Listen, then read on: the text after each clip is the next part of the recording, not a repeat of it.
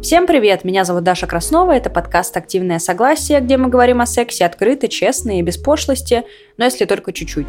Я решила продолжать делать поддерживающие серии, где мы будем обсуждать, что происходит с нами сейчас и как с этим справляться, потому что происходит очень много всего, и это, конечно же, отражается на наших отношениях, собственно, об этом наша серия. Помогать мне с этим будет психиатр-психотерапевт Криста Ван Мейер.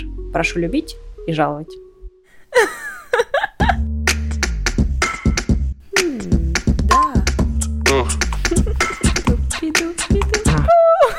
Что? Это секс. Страсть. Да. Секс-подкаст. Активное согласие. Тема у нас получилась такая, я просто смотрела, что происходит с людьми, что они пишут, как э, и чем они делятся, и я поняла, что надо делать серию о том, как вообще жить дальше, как э, вообще переварить, что происходит, как разобраться с этим всем, какие у нас реакции сейчас э, и так далее. Поэтому будем препарировать все, что с нами случилось за последние две недели уже. Первый вопрос такой, довольно абстрактный, как мне кажется. Вот, в принципе, чтобы человек себя чувствовал хорошо, ему нужна какая-то стабильность в жизни. Но сейчас все вообще нестабильно и похоже на хаос. Как найти опору в этом всем? Где ее искать? Ну, смотри, сейчас действительно это один из самых а, часто задаваемых вопросов, и на него, как ты понимаешь, абсолютно нет никакого универсального ответа. А в ситуации острых стрессовых состояний, в которых а, находятся сейчас все, кто не утратил способность думать и не верит пропаганде, самым, наверное, оптимальным а, является отключение от информационного потока, насколько это возможно, и фокусировка на тех вещах, на которые человек может повлиять.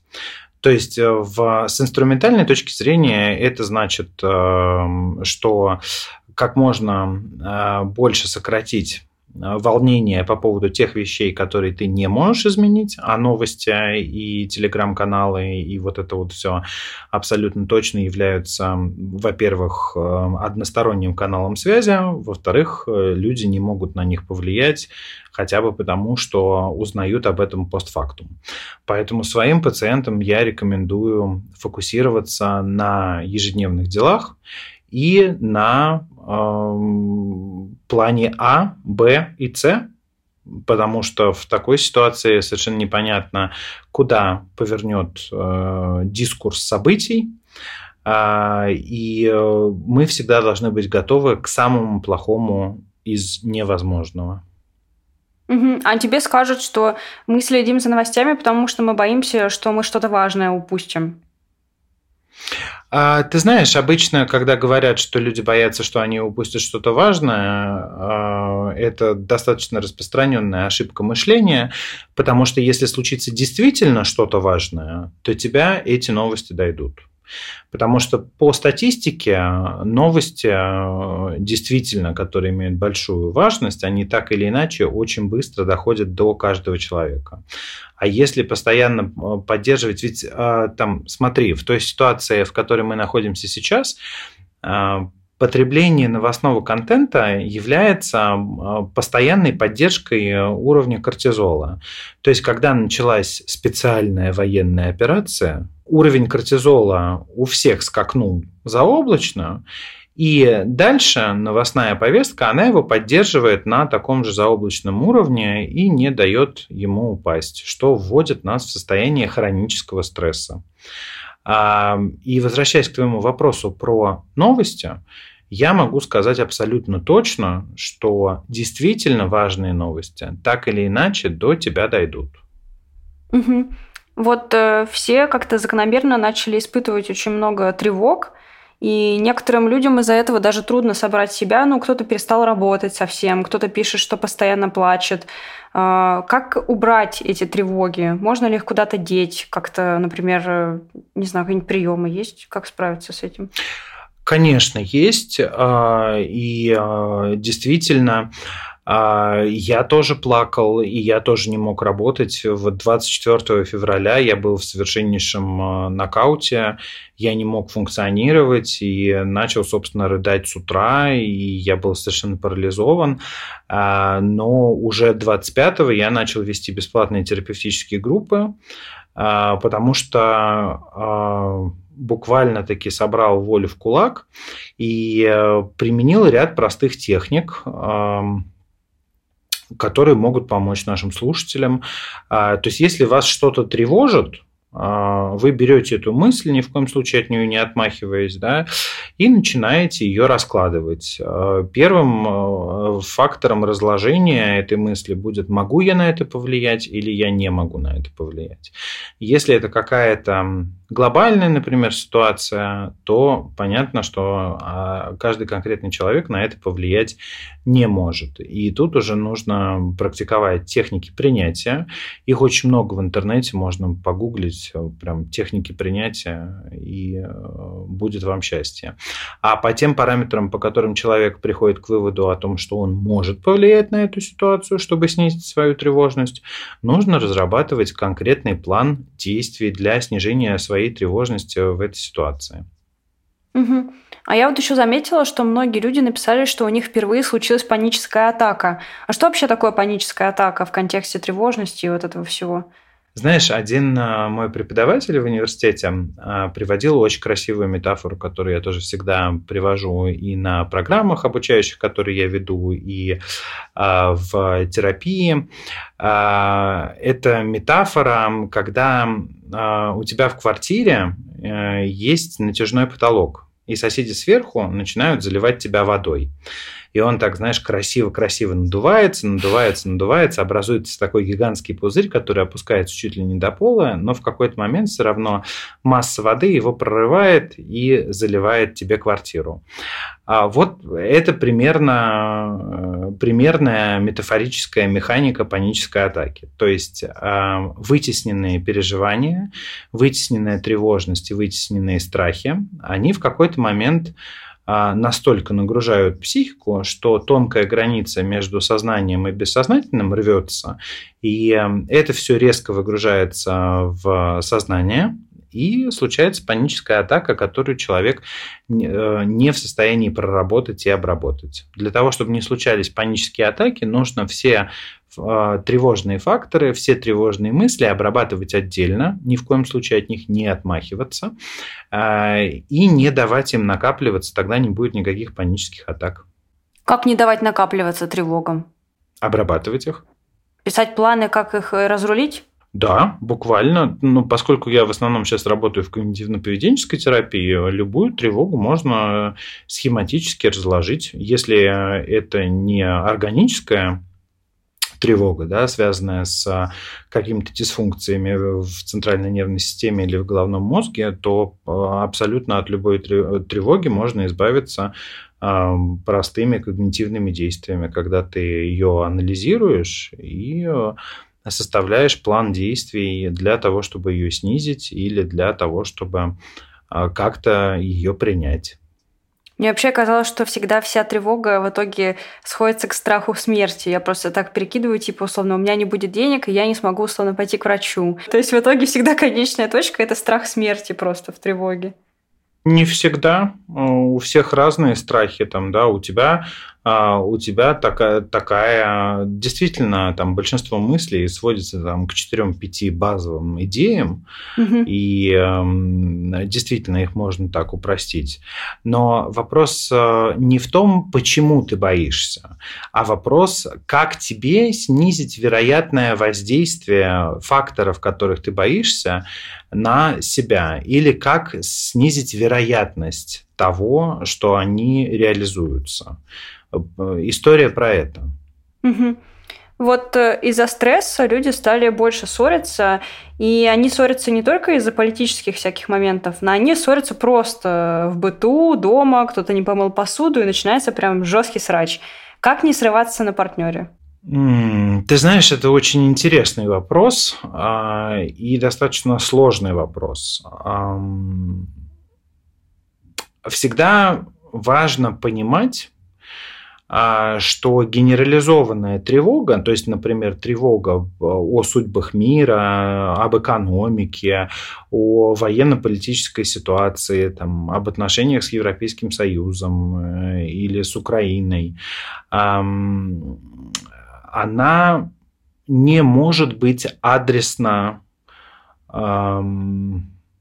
адресно возвернуто, если можно так сказать. То есть ее нельзя адресно вернуть. Например, если там какой-нибудь человек сделал тебе что-нибудь плохое, или, например, тебя кто-то ударил, ты знаешь, кого бить в ответ.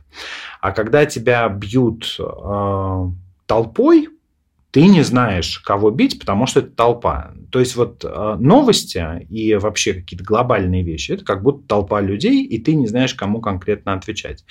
Поэтому под раздачу обычно всегда попадают самые близкие. А, наверное, стоит э, прежде всего поговорить с близкими людьми на тему того, что сейчас ты проходишь очень непростой этап, э, и тебе вполне возможно нужно время для того, чтобы принять эту ситуацию, как-то как в ней разобраться, и чтобы тебя просто банально не трогали. Потому что очень часто бывает, что в, когда ты находишься в стрессовой ситуации, у тебя снижается так называемый порог толерантности. То есть что-то, на что бы ты не обратила внимание в нормальной жизни, становится мега большой проблемой тогда, когда у тебя нервы натянуты как струна. То есть э, небольшое отстранение в этой ситуации, мне кажется, является самым хорошим инструментом. Да? То есть, это, но это не молчаливое отстранение, а это информированное отстранение, когда ты говоришь близким людям или своему партнеру о том, что сейчас тебе тяжело, и вот, пожалуйста, можно меня не трогать какое-то время. Или только обнимашки, но молча. Я сейчас вспоминаю себя последние эти дни, и в моей голове постоянно... Я была очень злая все эти дни, я была дико злая, но я злилась на человека, имя которого нельзя называть. Прям персонально. Я отправляла ему персональные адские пожелания, потому что я никого не видела больше, кто еще виноват в моих проблемах сейчас. Вполне возможно, больше никто и не виноват. Как мы можем, наверное, уже точно утверждать, в обществе происходит раскол большой, э, и происходят такие странные ситуации. Если раскол в семьях, я еще могу понять, ну, там разное поколение, трала. Вот в прошлом подкасте у нас мужчина рассказывал о том, что они с, со своей девушкой придерживаются разных политических позиций, и это настолько его сильно ранит, что дело идет вплоть до расставания. Ну, то есть он не может с ней находиться в одной квартире, потому что ему больно, э, что он испытывает, ну, как раз-таки боль, да, и переживает, а она радуется, и никак это не соотносится. Что делать? Ну, смотри, я бы с тобой не согласился о том, что это политическая позиция угу. сейчас, если мы рассматриваем ситуацию сейчас. Угу. Это перестало быть политической позицией и стало позицией оправдания насилия и убийства и э, непринятия насилия и убийства. Это не политическая позиция. И э, я думаю, что в этой ситуации это действительно очень болезненно для всех. И я, к сожалению, не вижу здесь возможности для какого-то компромисса или примирения. То есть просто, если люди в этом не сходятся, это типа базовая, базовая ценность такая, да? Очевидно. То есть для меня сейчас разговор идет о базовых ценностях, а именно поэтому я, ты знаешь, насколько сильно я люблю Россию, я люблю Москву, mm-hmm. мне нравится русский язык, и я активно отстаиваю э, и противостою буллингу русских, который сейчас активно начался в интернете и масс-медиа. Но сейчас водораздел – это больше не политика. Это не про сильного лидера и про либерализм, то есть это не про авторитарную, авторитарное устройство страны, которое мы видим, и про какой-то более либеральный подход, а это про оправдание подстрекательства и а, радость по поводу насилия и убийства, и непринятие отрицания и осуждения насилия и убийства. Это морально-этический вопрос, который перестал быть политическим. Поэтому сейчас водораздел, он гораздо глубже, острее, и я не вижу здесь возможности для компромисса. И это именно то, э, что в конечном счете, я думаю, погубит наше общество. Интересный, кстати, тогда момент получается в том, что ну вот старшее поколение в основном, они поддерживают всю эту историю по причине того, что, ну, по причине, как мне кажется, приемлемости как раз насилия. Ну, то есть для них это как будто бы логично, что вот так происходит, и так и должно быть, потому что, ну, какая операция без крови может произойти? Никакой. Не проблема ли это в том, что существуют условно какие-то новые люди, да, новое поколение, там, которое выросло на интернете, и прошлое поколение, для которого это приемлемо? Нет. А, я с тобой, опять же, не соглашусь. А, Все зависит от а, информации.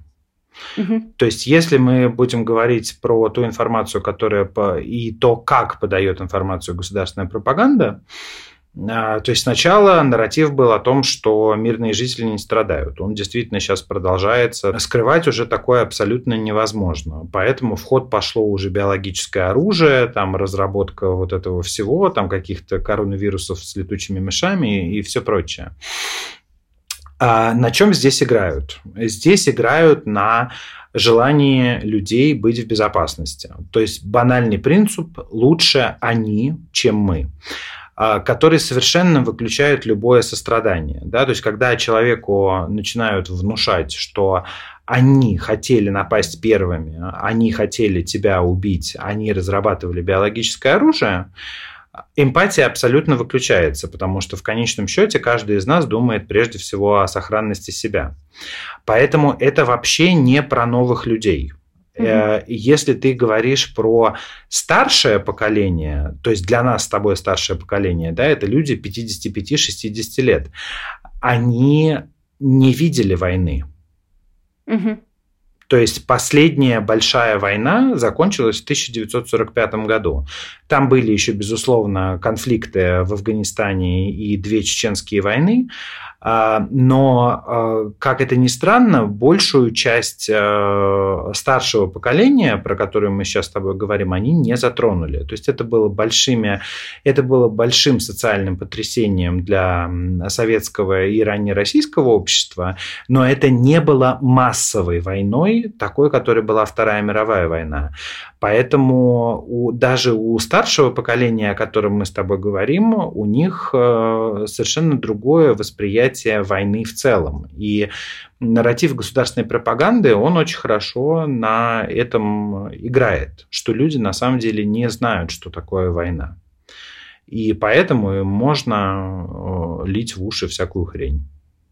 И как же тогда относиться к старшим родственникам, которые поддались воздействию всего, что происходит?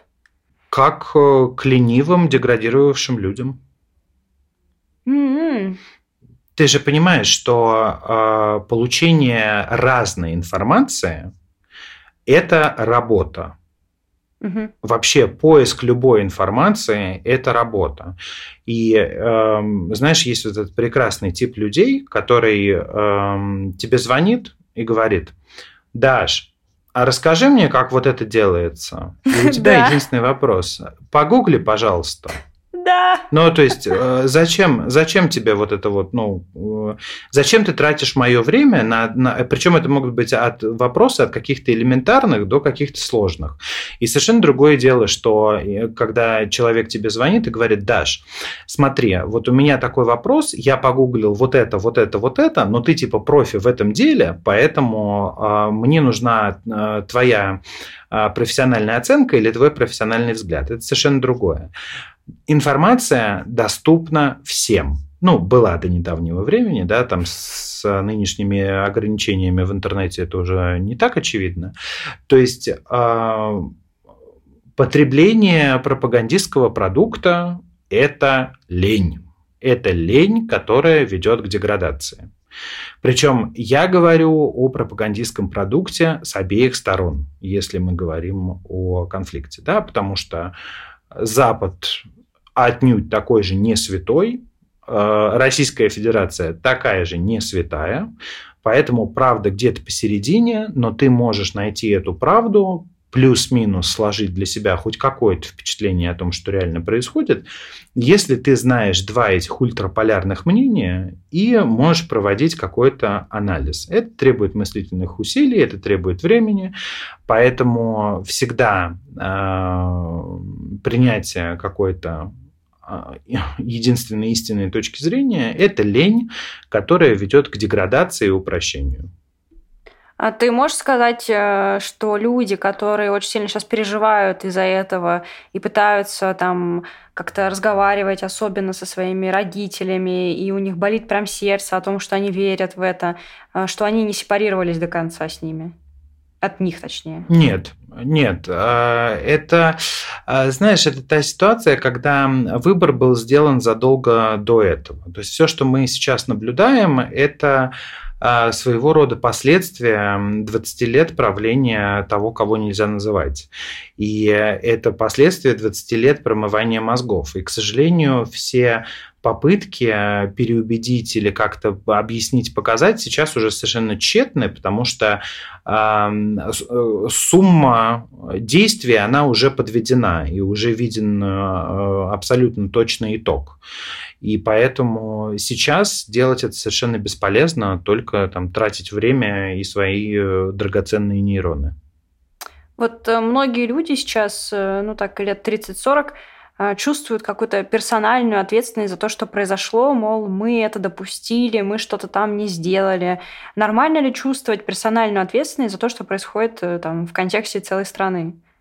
Нет, ненормально, конечно. Это то же самое, а, как мы с тобой разговаривали про тревожность. Когда есть какие-то глобальные процессы, а, на которые человек не в состоянии повлиять, соответственно, он не может э, нести за это ответственность.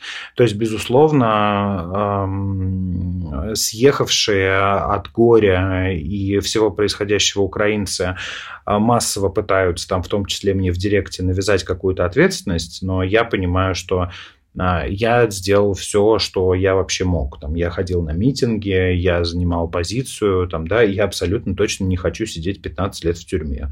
И никакой там, никакая мамочка под бомбами никогда не докажет мне, что это моя ответственность, что я не, э, не пошел митинговать против кровавого режима. Никогда.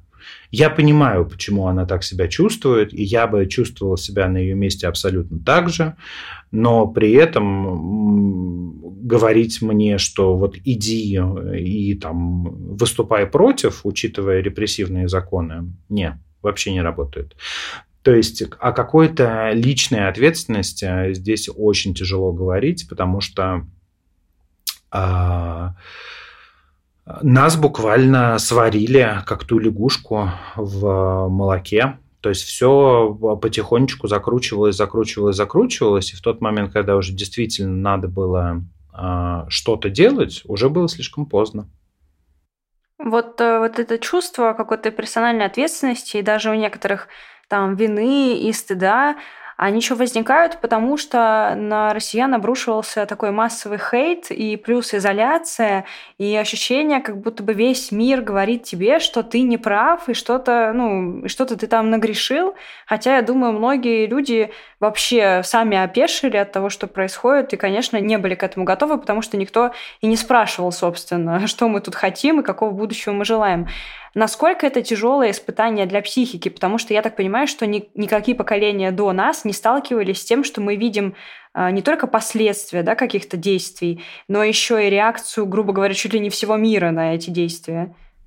Ну, это, безусловно, очень тяжелое испытание для психики, и я считаю, что оно приведет к очень э, неприятным э, для мирового сообщества последствиям. И главным последствием будет э, то, что очень большое количество людей, которые выступают против того, кого нельзя называть, и против его политики, они будут вынуждены солидаризироваться с русскими. Если ты посмотришь на дискурс э, того же Пескова, он прямо говорит, э, что если кому-то стыдно быть русским, то он не русский. А, что это значит э, на техническом уровне? А, это значит, что электорату, если можно называть это электоратом, посылается сообщение, что электорату э, посылается сообщение о том, что вам нечего стыдиться, это поддерживающей части электората, а, и не поддерживающей части электората посылается сообщение «перестань стыдиться, и тогда станешь русским». Сейчас очень многое будут решать человеческие связи. Я писал в Инстаграме, я не знаю, ты видела или нет, вчера или позавчера меня окончательно возмутило поведение некоторых моих украинских друзей, у меня их угу. очень много, люди в директе мне пишут, ой, спасибо тебе, а, ты так нас поддерживаешь, и там поддерживаешь, и сам поддерживаешь, и это делаешь, там, я не знаю, и волонтеришь, и группы бесплатные э, для украинцев ведешь, и вот это вот все, там, честь тебе и хвала. И тут же я открываю сторис, и там начинается «сдохните, свинособаки», а, все русские рабы, а, и вот да, это да. вот все, и я, я, собственно, как бы написал, что все вот эти генерализации, они ничего хорошего не сделают. А меня от украинцев и Украины они, конечно, не отвернут, но людей, которые послабее, которые скажут, да нахер мне эти сдались эти э, больные люди, да, то есть не все же хорошо понимают психику, и не все хорошо понимают э, стрессовые состояния, и не все хорошо понимают человеческие реакции, и э, очень многие люди, которые вот так вот э, проливают генерализованный хейт на россиян, они воспринимаются как окончательно слетевшие с катушек и, в принципе, опасные. Поэтому э, здесь, э, конечно, ничего хорошего из этого не выйдет. Да, у меня тоже бывает такое, что я пытаюсь что-то делать, но потом я что-то читаю, и мне хочется написать, что ну это не я. Ну, типа, я, когда я читаю э, какой-то пассаж в сторону россиян, мне хочется сказать, что э, ну, вообще-то я россиянка, но, но это не про меня. Вот то, что вы пишете, это совсем не про меня, потому что меня как будто бы какой-то, как будто меня лично оскорбляет то, что что-то говорят. И я понимаю, как бы я реально понимаю, почему так, такое происходит, да, но я ничего не могу поделать со своими чувствами на этот счет. Ты не должна позволять этому ощущению у тебя закрепиться. И ты должна себе говорить, вот смотри, когда ты чувствуешь вину от, от тех, кто там орет сейчас, э, что свинособаки горите в аду и все прочее, ты должна понимать, там, да, что конкретно ты делаешь для того, чтобы помочь а, украинцам и Украине. И я уверен, что у тебя как минимум на пальце двух рук э, дел наберется. Это единственный способ со всем этим справиться, и уж абсолютно точно не стоит вступать в эту, в эту полемику, потому что люди э, в шоковом состоянии, в злобе и агрессии, на них падают бомбы, и они ненавидят вообще всех. Да, да. Это пройдет. Конечно. Да, мы, конечно, очень сочувствуем. Ничего больше нам не остается, к сожалению. А, у нас такой момент сейчас интересный, мне кажется, э, в России, э, как мы уже можем видеть по новостям, очень многие бренды ушли с нашего рынка или приостановили работу. Это значит, что освободилось очень много рабочих мест, и это значит, что совсем скоро у нас станет меньше денег, и сейчас пока что это еще не ощущается, но я думаю, что в течение пары месяцев это уже начнет ощущаться реально. Ну, то есть, скорее всего, пропадут какие-то вещи из магазинов. Ну и, соответственно, мы все обнищаем. А, но пока мы это не чувствуем, как нам к этому подготовиться? Особенно, как подготовиться к этому в семье? Ну, то есть, когда я сижу со своим мужем дома, условно, и понимаю, что скоро у нас будет совсем мало-мало денежек, чтобы жить. Консервация, приусадебное хозяйство, а, доллары, евро, а, биткоины. А, тут нет э, какого-то магического решения, когда ты понимаешь, что грядет экономическая катастрофа, которая на самом деле уже случилась, но последствия ее действительно будут видны там, через полтора-три месяца, а, это единственное, пожалуй, что ты можешь сделать. Сокращать потребление, увеличивать запасы, закупать продукты, пока они есть, закупать консервацию, подумать о том участке земли, на который ты можешь что-то посадить. А, там, тут не вот тебе, у тебя большой арсенал действий, но они все должны быть направлены на сохранение себя и на выживание. Надо ли как-то по-особому сплотиться в доме? Ну, то есть это же тоже довольно стрессовая ситуация для семьи, как для ячейки общества, да? Ну, то есть, допустим, если, например, жена никогда не работала, надо ли ей сейчас пытаться найти работу, чтобы в, в теории, в будущем как-то помочь семье выжить? Разумеется, а, крутые времена требуют крутых решений, поэтому в кризисные времена нам а, приходится прибегать э, к неординарным и необычным решениям. И, по сути, это единственный способ пережить кризисные времена хоть в какой-то удобоваримой форме. Угу. Безусловно, нужно делать то, чего ты никогда не делал, и нужно всячески стараться выжить а, и не потерять э, себя, не потерять здоровье, и э, вот все в таком ключе. Вот сейчас очень многие люди уехали в экстренном порядке. А, для меня такое решение о, скором отъезде, ну, не очень, скажем так, э, рациональное, не очень откликается мне. Как принять взвешенное решение об эмиграции, когда вокруг рушится мир? А, это невозможно. Я тебя в этой, эм, в этой части очень сильно поддерживаю, потому что а, решения, которые принимаются в панических состояниях, самые неудачные всегда. Нужно посмотреть, когда уляжется пепел, когда рассеется туман, а, и когда ты сможешь большее количество факторов оценить здраво, и посмотреть, что ты хочешь, куда ты хочешь и как ты хочешь. И ни в коем случае не, не надо поддаваться паническим настроениям. То есть э, вот в ситуации иммиграции, особенно если мы говорим про Россию 2022 года, самый верный способ – это валюта, за которую ты всегда сможешь купить авиабилет, когда уже все уляжется. Угу. Вот с эмиграцией еще интересный момент. Сейчас я наблюдаю, а, у одного партнера могут быть ресурсы на переезд, а у другого партнера может этих ресурсов не быть. И причем не быть не только в плане материальном, но там, например, могут держать родители, какая-то работа, там дети, собаки, ну все что угодно. Как решить вот этот вот момент? Очень просто. Это достаточно распространенный запрос, знаешь, который в мирной жизни формулируется как а, я хочу переехать в Америку, у меня там предложение от Гугла, Амазона или кого-нибудь еще, а мой парень э, работает там в ФСБ и никуда не хочет уезжать. Угу. Да, то есть э, в нормальной жизни всегда проводишь с пациентом работу там, на тему того, сильно ли хочешь работать в Гугле, и так ли ты сильно любишь этого мужика, который не хочет с тобой уезжать. А в наше военное время, ой, простите, во время, во время специальной военной операции, по что там демилитаризация и денацификация, да? Да. Все никак не, не все никак не запомню.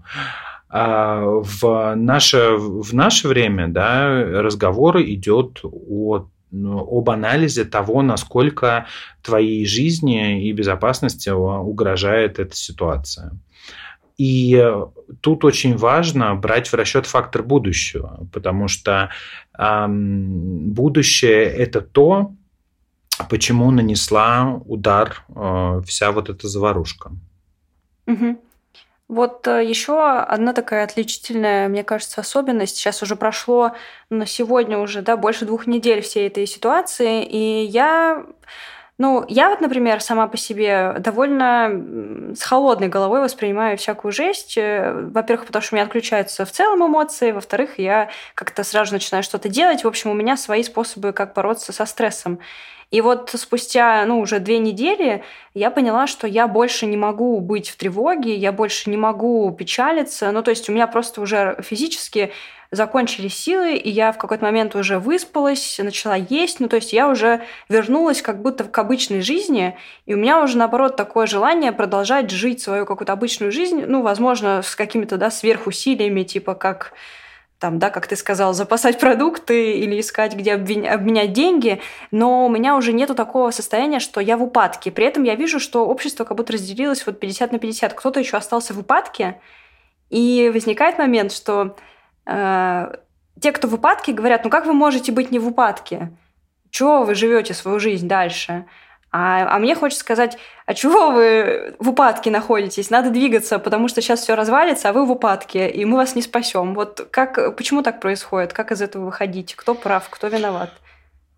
А, никто не прав и не виноват. У каждого индивидуальные способности к восстановлению, у каждого индивидуальная способность к толерантности, и поэтому мы все разные, это то, что нас делает уникальными. А твоя стратегия, она гораздо более выигрышная, потому что она позволяет тебе, упав, подняться и продолжить что-то делать. И как ты очень верно заметила, те люди, которые продолжают быть в упадке, когда все рушится, они пострадают от обрушения гораздо сильнее, чем ты. А можно как-то изменить вот эти вот моменты, потому что я понимаю, что это не я такая молодец, да, кто такой слабый, а это какая-то штука, которая включилась во мне, ну, то есть сама собой. Это не про слабость, еще раз говорю, это про индивидуальные особенности. Никто не говорит о том, что люди, которые продолжают быть в упадке, слабые. Но в какой-то момент э, у вас и у нас, и вообще у всех людей в какой-то момент... Э, скажем так, естественное состояние шока отступает, и человек делает выбор продолжать жить пытаться продолжать жить дальше нормальной жизнью или э, растягивать состояние шока. То есть в данном случае это выбор. Угу, угу. Некоторые люди, тоже вот у нас в прошлой серии девушка говорила, что на фоне стресса ей очень сильно захотелось жить, ну, там, общаться, заниматься сексом. Ну, то есть захотелось жить в каком-то таком даже более вот животном смысле. А про секс это происходит потому, что наш основной инстинкт нам посылает э, сигнал. Размножайся. Завтра может не быть. Это же очень много описано и в древнегреческой литературе, да, вот эти вот все ночи, которые воины проводили со своими женами или не с женами перед тем, как пойти в поход, какие там были оргии и вот это вот все. То есть это совершенно совершенно нормальная реакция нашего организма на угрозу жизни и на очень большой стресс. Размножаться. Оставить после себя потомство, распространить свой семенной материал. А я, наоборот, читала, например, что когда стресс, то репродуктивная функция первая отключается у женщин, например, чтобы как-то пережить э, вот эти вот неспокойные времена. Ты про хронический стресс говоришь mm. и приводишь ситуацию острого стресса. Вот при остром стрессе, да, э, прям все отлично работает. Это 24 часа максимум. А потом, когда mm-hmm. это становится, когда это становится э, либо хроническим стрессом, э, либо еще чем-то, тогда действительно, да, у нас репродуктивные способности падают, потому что уже там включаются более инструментальные механизмы выживания. То есть, когда мы отходим от э, шока, мы начинаем оглядываться и, конечно, уже начинаем обеспечивать свое выживание не через распространение семенного материала. Как думаешь, вот кризис э, такой, как сейчас, ну то есть очень мощный, очень сильный, который затрагивает все сферы нашей жизни, он больше разрушает отношения или наоборот сплачивает людей? Очень по-разному. А, в зависимости от того, какой выбор делает человек. А, потому что можно сплотиться, можно в усмерть разосраться. Э, это всегда выбор. Сейчас тяжело всем, наверное, не всем, кто огульно радуется, им будет тяжело месяца через полтора-два. Вот. А, но в принципе мы все нервные, мы все а, истощенные, мы все совершенно вымотанные, и это наш выбор поддерживать друг друга или расстаться друг с другом. И все-таки со стороны кажется, что ситуация очень сильно отразилась на людях, которые сейчас находятся без отношений. Они все поголовно пишут одну и ту же фразу. Я сейчас один, мне не с кем разделить горе, очень хотелось бы быть рядом с кем-то, ну вот просто чтобы там как-то обнять кого-то или еще что-то.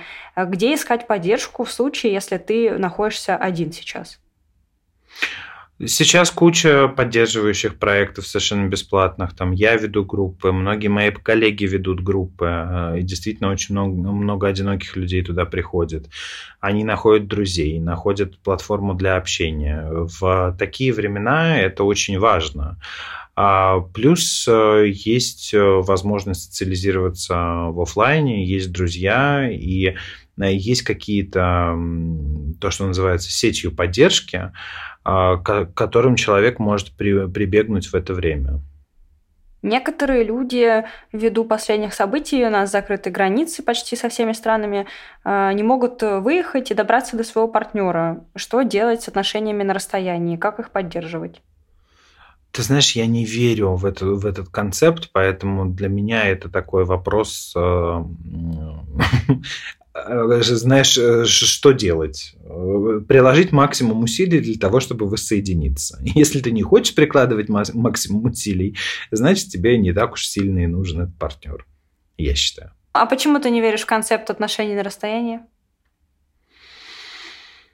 Мне кажется, что это не очень жизнеспособно. А, и это может быть жизнеспособным только при определенных конфигурациях отношений, когда отношения плюс-минус открытые, а, когда а, людей объединяет не секс и не физическая близость, а какие-то более глобальные и глубокие вещи, тогда возможно. В стандартной концепции моногамных отношений я в отношения на расстоянии не верю. У меня тут э, недавно девушка сказала такую фразу, э, что на фоне всего того, что сейчас происходит, э, другие проблемы из прошлого или вообще кажутся какой-то мелочью. Я в целом заметила, что многие сейчас пишут, что ну вот у меня тут проблемы, но по сравнению с тем, что сейчас происходит, мои проблемы фигня. Я вот чувствую, что я как-то внутренне протестую против того, чтобы люди говорили, что их текущие проблемы фигня. И вопрос к тебе такой, как не обесценивать свои чувства? Потому что мне кажется, что это такое сравнение, которое не приносит ничего хорошего, как будто бы. Знаешь, у меня есть очень близкая подруга, которая сейчас находится а, в, под Киевом а, вместе со своей мамой. И я звоню ей каждый день, и мы каждый день с ней говорим, и я понимаю, что вот где-то рядом с ней падают бомбы, где-то рядом с ней а, бьет артиллерия, и она мне об этом рассказывает, и я стараюсь ее всячески поддержать. И она меня спрашивает, ну как у меня дела?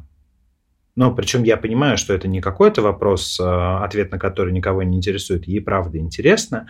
И мне, знаешь, немножко стыдно рассказывать про то, как там мы устроились, про то, в какой квартире мы живем, там, что я сегодня делал, потому что я продолжаю жить нормальной жизнью, а и на меня не падают бомбы. Но а, ни я, ни она этот выбор не делали. Это не наш выбор. То есть так получилось, что она оказалась там. Не оказалась, она там живет.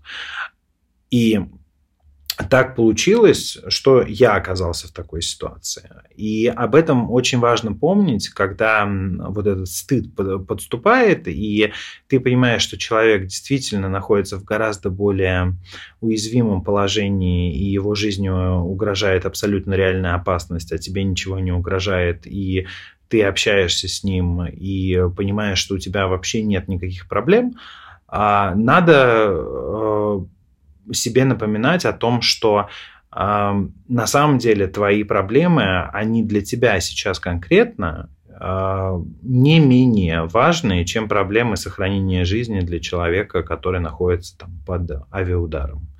Это наш perception bias, это наша особенность восприятия с этим, к сожалению, ничего не поделаешь. Как думаешь, вот сейчас э, мне мои многие друзья рассказывают, что в этот момент, э, когда все плохо, у всех вдруг начали появляться какие-то, знаешь, чувства, какие-то симпатии всплывают, какие-то вот появляются какие-то эмоции к людям. Как думаешь, любовь может помочь пережить вот это вот все? И не, не специально ли это как-то так задумано, что в стрессе у нас возникают вот эти вот любовные флюиды, чтобы как будто бы себя поддержать? Конечно, это то, то же самое, что мы с тобой обсуждали про семенной материал. А хочется жить, чувствовать, не откладывать на завтра, потому что на самом деле вся эта ситуация показ, показала нам хрупкость нашего мира. И этот шок, который мы испытываем, он э, прежде всего связан с тем, что произошло немыслимое. Никто из нас никогда не мог подумать, что в Европе в принципе после того, что было в 20 веке, будет еще хоть какая-то война. И, конечно, хочется любить, конечно, хочется чувствовать. И сейчас обострены все чувства, и влюбленность в том числе. И это действительно помогает справиться. Но я призываю всех, кто решил влюбиться в такое непростое время, э, предохраняться, чтобы не было потом каких-то эксцессов и сожалений. Ну что ж, друзья, уже совершенно очевидно всем, что впереди нас ждет не самая простая жизнь, но это не значит, что нужно отчаиваться. Это скорее значит, что нужно быть ближе к друзьям, чаще встречаться, писать слова любви тем, кого вы действительно любите, ну и слушать подкаст «Активное согласие», потому что здесь мы будем с экспертами помогать вам справляться с новой реальностью. Всем удачи, всем пока, ставьте нам звездочки, пишите отзывы. Встретимся в следующей понедельник.